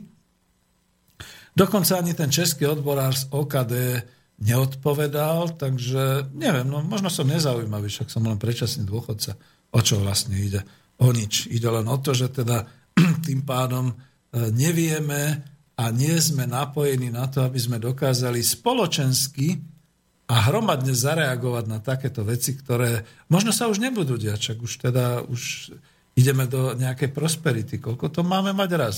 3,6%? No to bude raj na zemi. To ako Slovensko skutočne bude rajom na zemi. S 3,6% rastu ročného hrubého domáceho produktu. No ale vrátim sa teda naspäť k tomu, že tretí krok po týchto dvoch, teda po tom, že uvedomíme si, že firma krachuje, zariadíme si organizáciu, tretí krok bude prevzatie tej firmy fyzicky, to znamená obnoviť výrobu a viesť ju ďalej. Ja nebudem, e, pôvodne som si myslel, ale asi na to času nebude, celú tú hru s vami hrať, lebo mám to tu tak pripravené, že len presradnú vezmite si papier a štvorku a ideme teraz kresliť, rozkreslovať tie určité deje. V knihe Coop Industry nakoniec máte niečo naznačené. A to naznačenie sa týka toho, že tam uvádzam taký ten hodnotový reťazec podniku, ktorý je definovaný podľa Michaela Portera zo strategickej výhody, kde je e, skutočne graficky znázornené, e, čo všetko patrí do činnosti podniku, aby ste mohli prosperovať, aby ste mohli vytvárať ten hospodársky výsledok. Pardon, upozorňujem. Upozorňujem, že slovenské výrobné závody sú častokrát už vyslovene osekané ako jedlička, ktoré osekali konáre od rôznych činností, ktoré robia materské firmy alebo nejakí subdodávateľia. Takže môže sa vám kľudne stať, že v prípade krachu nejakej tej e, výrobnej e, firmy, výrobného závodu, zistíte, že na prvom poschodí máte stroje a pracovníkov na zmeny, na zvýšenom podlaží máte nejaký manažment s nejakými počítačmi, e, niekde vzadu máte logistický sklad, sklad pardon, kde prichádzajú materiály in time, čiže včas. Niekde vpredu máte distribučný sklad, odkiaľ sa výrobky vyvážajú. No a zistíte, že to je všetko. Že ten podnik vlastne nemá množstvo činností, ktoré by mal mať ako plnokrvný podnik, preto aby mohol samostatne existovať a fungovať. A to bolo to moje upozornenie. Dneska, milí chlapci, ultralavičiarskí revolucionári, nebude stačiť, keď dobijete fabriku, rozbijete bránu a vstúpite do tejto firmy. Pretože tam vás očakávajú akorát vystrašení ľudia a stroje. A nič iné. Vy budete musieť začať aj tú výrobu organizovať. A to už je trochu iné kafe. K tomu potrebujete mať technologické vedomosti, k tomu budú potrebné skutočne hospodárske znalosti, a k tomu bude potrebná aj určitá skúsenosť a aj určité veci, aby ste vedeli a vedeli sa obrácať v tej výrobe, pretože o to predsa ide. My predsa chceme ten kolektívny podnik nie kvôli tomu, aby sme ho dobili, e, vstýčili na ňom červenú zástavu a kričali, že hurá, revolúcia je za nami. Ale my to chceme hlavne kvôli tomu, aby naozaj ten podnik potom po prevzati fungoval. To znamená, aby sa tam rozbehla výroba, aby prechádzali materiálové toky, aby sa rozbehli finančné toky, aby sa rozbehol predaj. Pretože dobre, od tej chvíle už nejaký taký závod Kia v tepličke pri Žiline nebude expedovať množstvo e, tých cez cestie kamiony, čo jazdia po, po diálniciach niekde do sveta. Ale bude potrebné pravdepodobne tie výrobky, ktoré budú z toho závodu v tepličke vyrábať, e, bude potrebné niekde predávať alebo proste jednoducho dohodnúť zmluvne ich e, odkúpenie a predaj povedzme len po Slovensku. Ako veľmi dobre tam Stano Pirošik hovoril o tom, že dokáže e, tepličku v Kie premeniť na výrobcu trolejbusov, lebo tie trolejbusy budú potrebné na tom Slovensku ako pre ekologickú e, premávku a podobné veci. Ale bude sa musieť najprv dohodnúť aspoň v tých 8 krajoch a 87 či koľkých okresoch a po mestách, že kde budú chcieť tú trolejovú výrobu a bude sa musieť spojiť do, určitej, do určitého združenia s tými, ktorí vyrábajú tie troleje, s tými, ktoré, ktorí robia tie cesty, ktoré robia tie vedenia elektrické, dokonca aj s elektrárňami, aby im tam urobili určité napätie a také veci, aby sa to dalo. To je to, to je tá hospodárska organizačná práca, ktorá nás čaká. Čiže to nie je iba o tom, že hurá, zvíťazíme, na komín dáme červenú zástavu, vymalujeme tam Che Guevaru a bude všetko v poriadku. Ja viem, že ich teraz dráždím, ale to je zase, aby aj ostatní počuli, že pozor, e, tak ako mnohí kričia nebezpečenstvo správa, je to aj určité nebezpečenstvo zľava. My predsa nechceme spálenú zem. My chceme prosperujúcu ekonomiku, prosperujúce národné hospodárstvo Slovenska. Takže prosím, prosím, počúvajme pozorne a robme v tomto smere niečo. To nestačí len jednoducho revolucionarizovať. Tu treba sa aj učiť, tu treba aj pracovať. A pracovať tak, aby sme nielen porozumeli, ale aj aby sme skutočne robili niečo. Ja poviem jeden taký príklad, trošku akoby od inakadiaľ, ale predsa len charakteristicky na 21. storočie. Uh, mal som zákazníkov, a už, to je už dávno, to už je história, v tom čase aj na rusky hovoriacich trhoch, čiže Ukrajina, Bielorusko, Rusko. Títo zákazníci boli strojári. Dostal som sa do situácie, keď som sa dozvedel, a už to bolo v roku 2014, že teda áno, Donetsk, Donbass, je tam občianská vojna, mnohé veci sa rozbíjali, to len bokom poviem, že skutočne ako to tam bolo o dušu a bola jedna obrovská strojárska fabrika, ktorá mala závod, ktorý zostal na území povstaleckom. No a to kľudne aj poviem Snežansk. Tento závod bol nejakým spôsobom presne tak, ako je tá Kia a podobne, výrobcom určitých komponentov, určitých dielov pre ten celkový veľký závod, ktorý nechcem tu pomenovať, ktorý potom ako vyrábal veľké veci. A ten sa okrem toho, že bol povedzme rozrumený určitou palbou, ale nie, niektoré veci sa tam zachovali. No ale teraz e, celá tá Donetská republika je odtrhnutá od ostatnej Ukrajiny, e, myslím aj hospodársky, dokonca dneska už aj finančne, ekonomicky, a nie je pripojená k Rusku, ako jak si to mnohí naši domnievajú. A teraz ja som si všimol, že v priebehu dvoch týždňov sa na webe e, tohoto závodu objavila ponuka nových výrobkov. Už tam nevyrábali nejaké tie veľké masívne komponenty do strojov, ale začali vyrábať nejaké veľmi jednoduché domáce spotrebiče. Skoro by som až povedal, že škrápky, mlinčeky a podobné veci. A ja som si povedal, koťuhy jedni, oni to dokázali. Oni v skutočnosti prešli, skoro by som povedal, až na uh, vojnovú výrobu ale nevyrábali, možno vyrábali, a to už tam nedávali, že teda nejaké šrapnely a neviem, čo by sa tam dalo, granaty a podobné veci, ale oni vyrábali zrazu pre svoj vnútorný trh určitý sortiment, určité výrobky, ktorého samozrejme bolo okamžite nedostatok, lebo veď ako v Donecku v roku 2014 pri tej celej situácii ľudia skutočne žili na nejakých tých kukuriciach, jačmení, zemiakoch a podobne a zrazu boli dôležité blinčeky, škrapky, takéto nejaké domáce nástroje a podobné veci.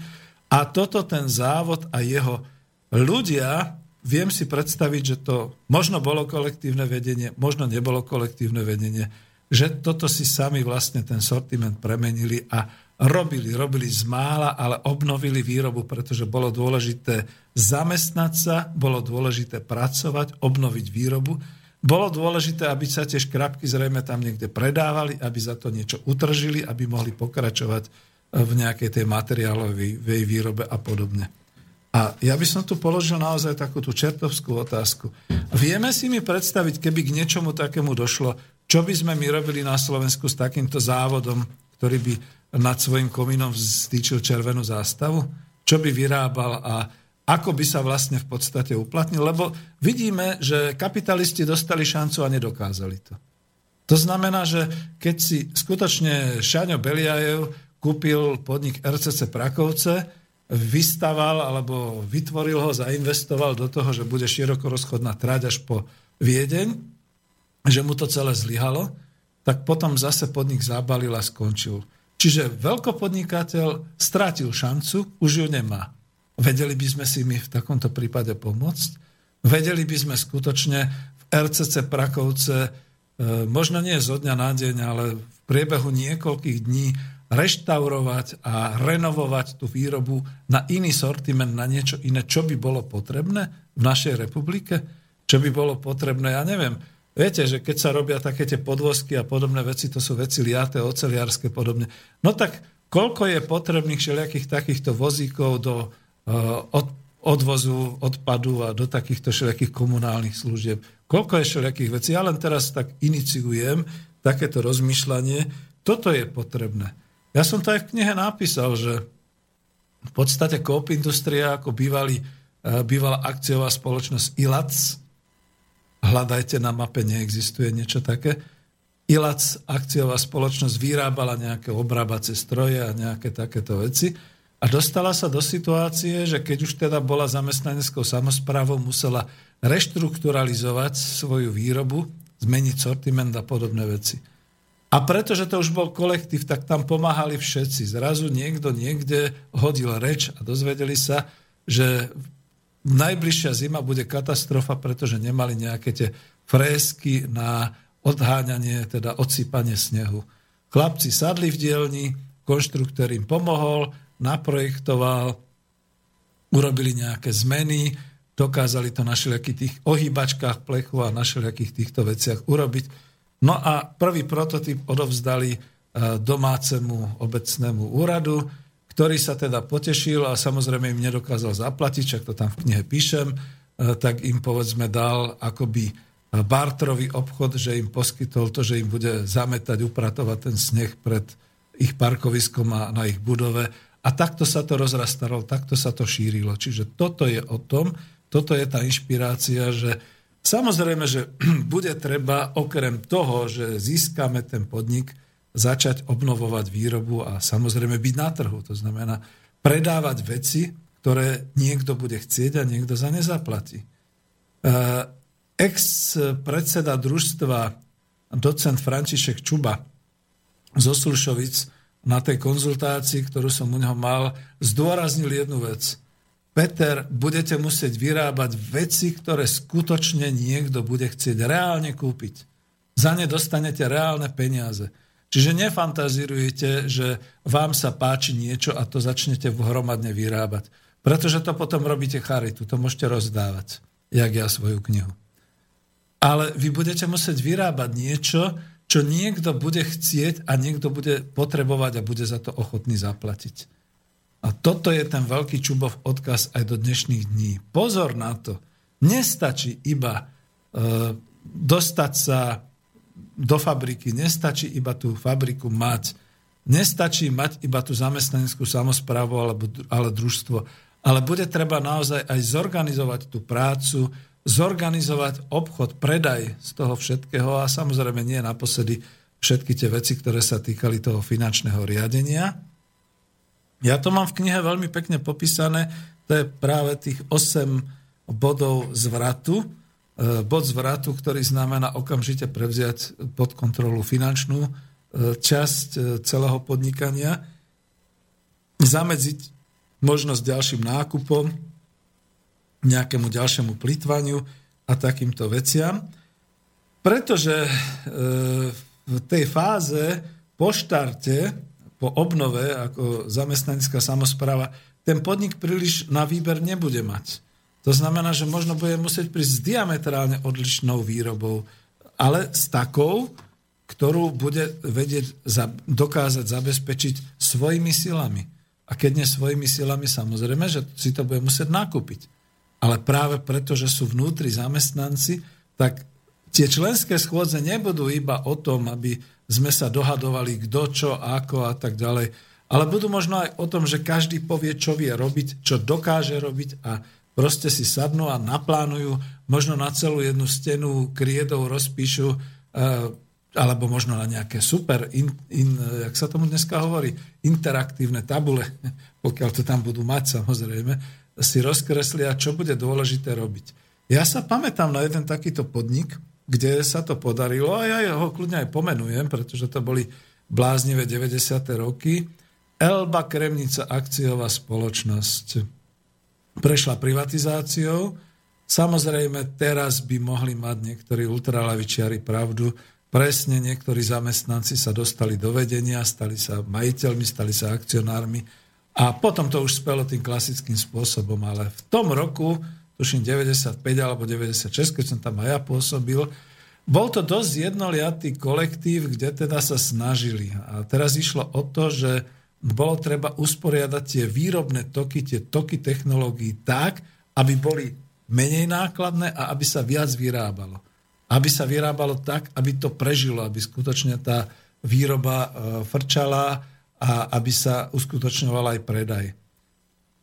Najprv sme posilňovali marketing. Potom sme zistili, že marketing už je dobrý. Posilňovali sme obchod, ktorý nevládze. Potom posil... obchod už bol dobrý. Zistili sme, že sú určité brzdy a určité nedomyslené technologické a výrobné veci, ktoré bolo treba riešiť.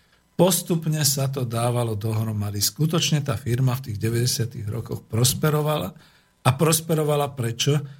No nie preto, že sa zamestnanci stali akcionármi. To skončilo, to boli tie akciové zamestnanecké spoločnosti.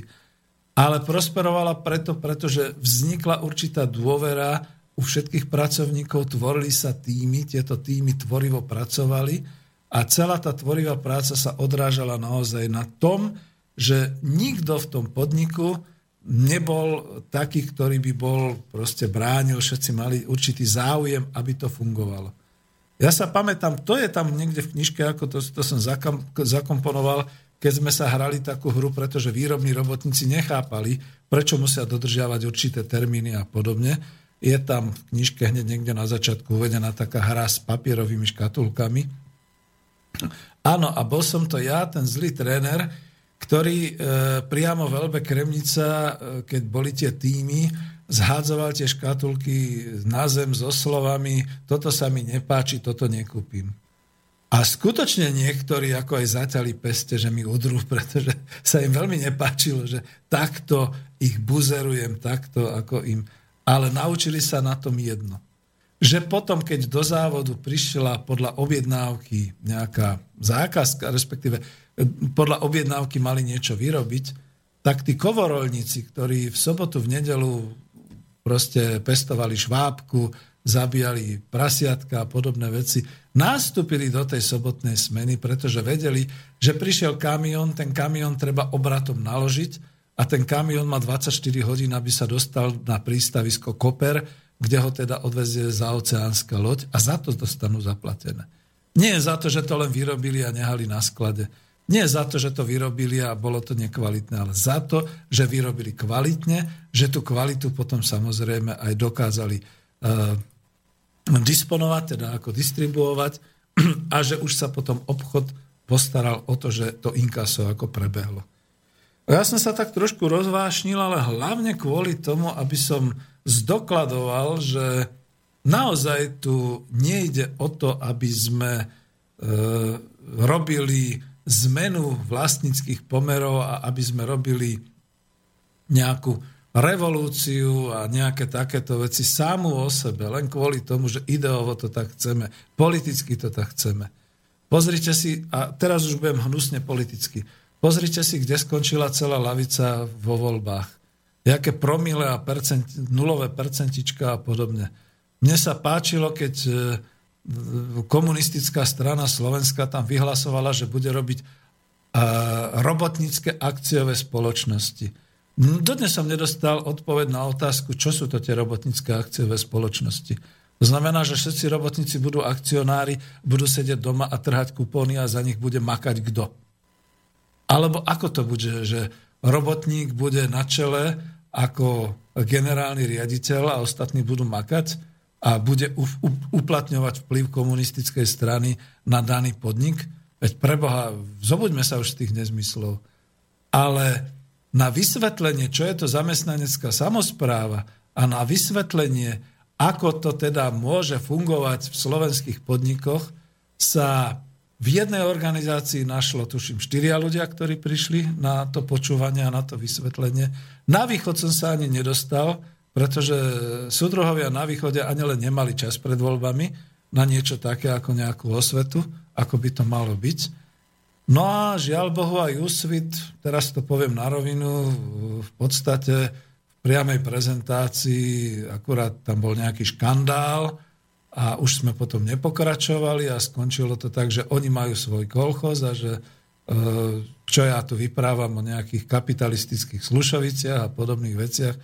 No a skončilo to zle nakoniec aj s tým občanským združením, kde už sú teda všetky tie lavicové prúdy roztrúsené a do dneska nezvoliteľné a podobne. A ja neviem teraz, poradte mi pre Boha ľudia, ako kto v tejto republike by bol nositeľom toho, že by sme vytvárali to národné hospodárstvo Slovenska, že by sme takto transformovali podniky. Skutočne neviem. Mne sa nechce ísť do politiky. E, poznám Andreja Babiša, ale ja nie som ten typ takého úspešného podnikateľa, ktorý teraz vyhlási a dosť, a keď nikto, tak ja a podobné veci. Ale neviem, na koho sa obrátiť. Neviem, ktorá strana by bola schopná zobrať tento program takýchto transformácií a ísť do toho. Pretože pochopím, keď sa to stane, že jeden podnik sa nájde, že to bude musieť byť nejaký veľmi malý podnik, ktorý sa pustí, povedzme, do toho, že keď im to krachne a keď im vlastník povie, tak ako od zajtra máte dovolenku a už sa ani nevracajte, to im žiadny vlastník takto nepovie, ale proste prestane im odvádzať e, odvody, možno im začnú meškať mzdy, možno budú ľudia vidieť, že e, sa niečo deje, že sa šetrí na nákladoch, že sa už neinvestuje do obnovy technologického parku a takýchto vecí, že potom, ako keď si to aj uvedomia budú chcieť urobiť si takéto kolektívne vlastníctvo, že budú sami osamotení, že to bude skutočne ako E, určitá samovražedná jednotka, ktorá ako vznikne, chvíľu budú niečo robiť a potom zaniknú a zase budú všetci hovoriť, no vidíte, veď to nebolo úspešné. Oni vznikli a zanikli, pretože však nič. Však dneska sa takto hovorí o Venezuele, že bolo tam 800 tisíc ľudí, ktorí robili v tých družstvách a pozrite sa, ako dopadla Venezuela, pozrite sa, ako to zaniklo. Tam by bolo treba urobiť naozaj dobrý prieskum, prečo to zaniklo a čo to bolo zač. Veľmi sa rozvášňujem dneska, ale robím to presne kvôli tomu, že jednoducho my sme sa dostali do situácie, že už stačilo, už stačilo debát, stačilo polemiky, stačilo osvety a vysvetľovania, treba si vysúkať rukávy a niečo robiť. A žiaľ Bohu, kľudne to poviem tak, ako to je, z dola už toho moc nenarobíme, keď nie sme schopní sa ani stretnúť, vypočuť sa, zorganizovať sa, vyvzdelať sa, urobiť takýto výskum. Napríklad chlapci urobili veľmi pekný výskum vo svete, ale žiadny doma. Takže keď to vo svete funguje, prečo to nefunguje u nás? Pustiť sa do toho.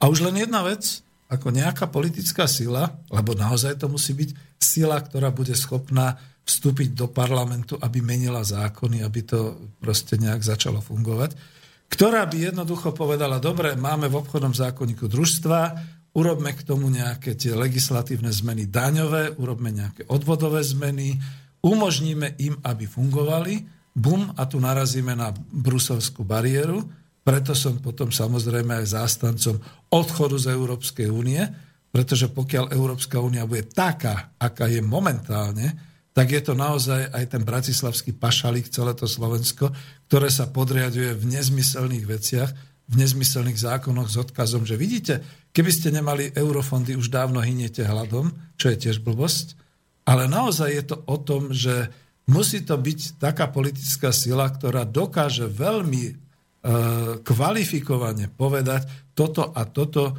urobíme takýto a takýto experiment, ktorý sa potom môže rozšíriť na všetky firmy v tejto oblasti.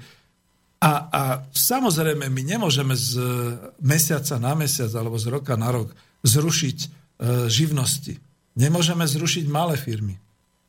Na toto dobre Švajkart píše, po americku, presne tým vzorom, že ten prechod bude určitým spôsobom ako zmiešaná ekonomika.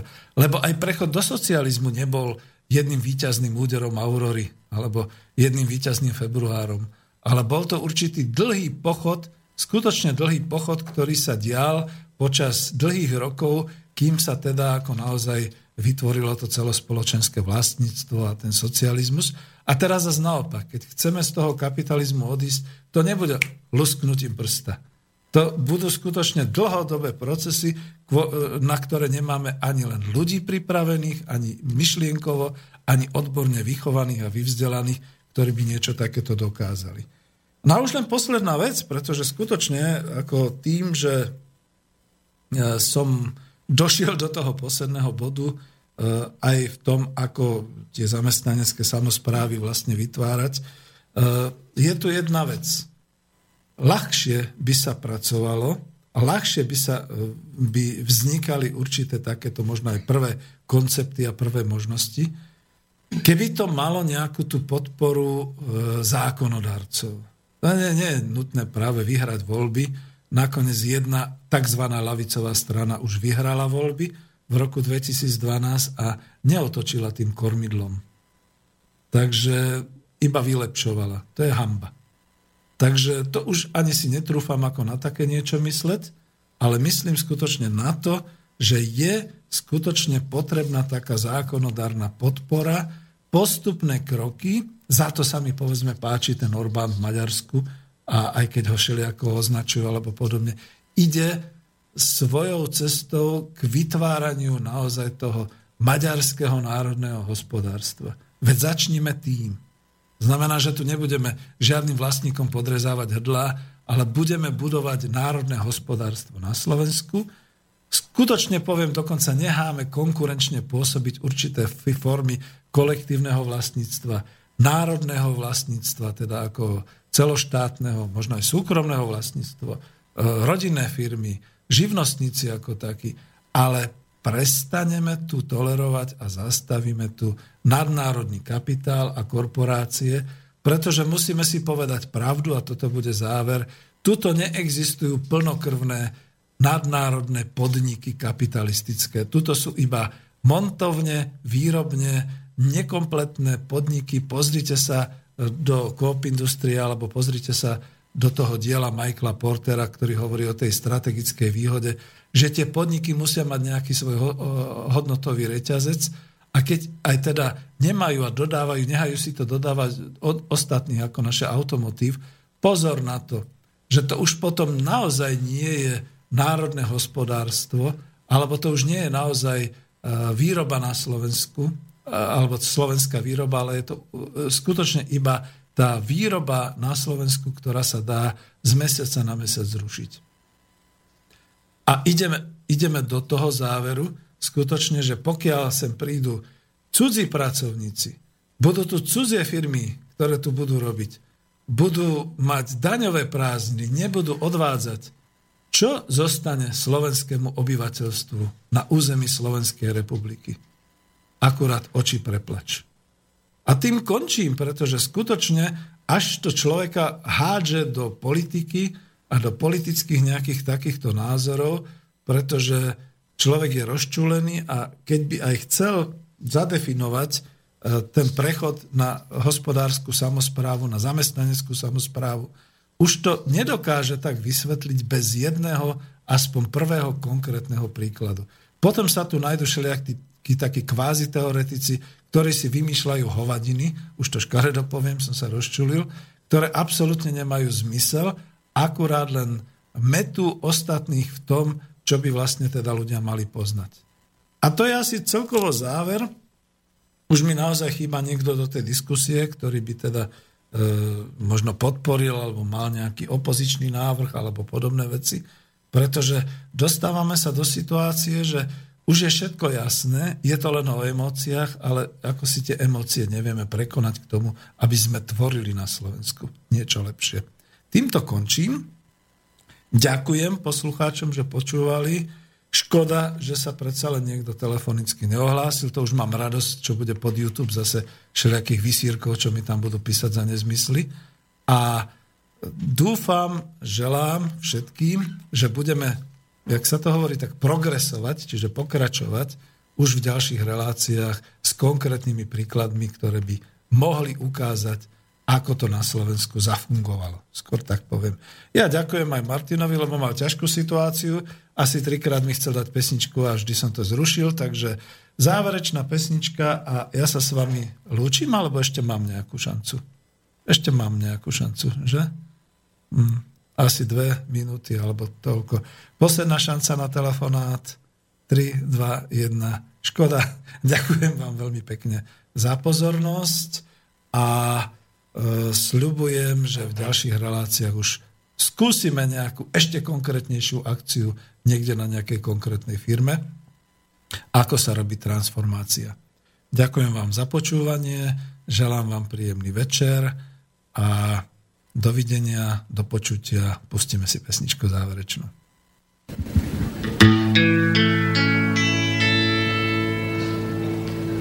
Kdybys byl králem, a mohl mi dát jen jakoby darem svoji zemi čistá.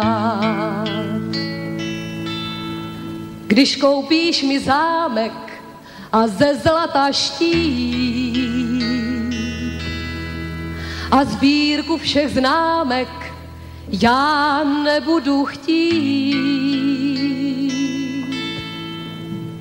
Vždyť já chci jen žít, jak žít.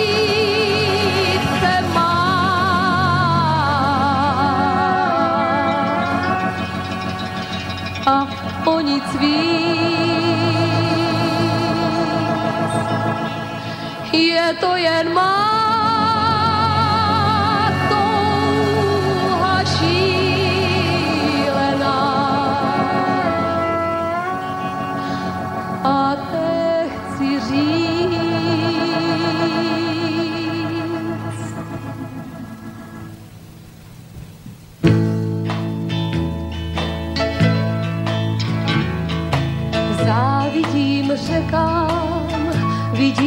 otec.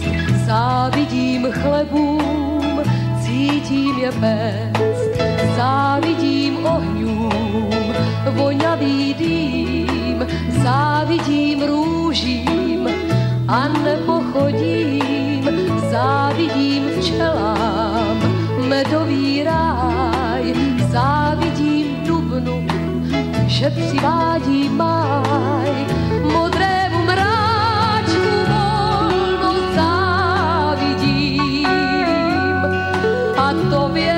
dias, ó.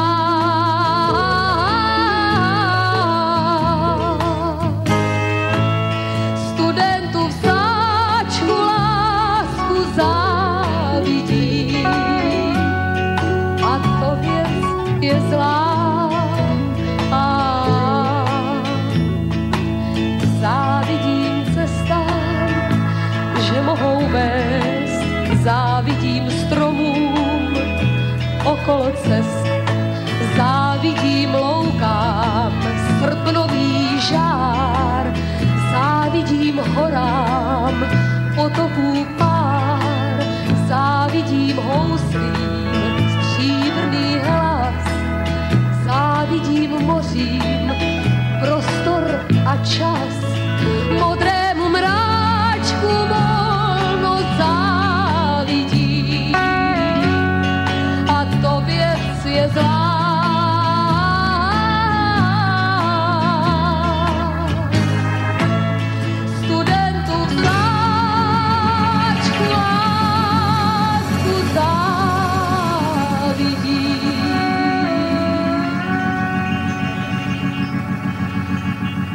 to věc je zlá.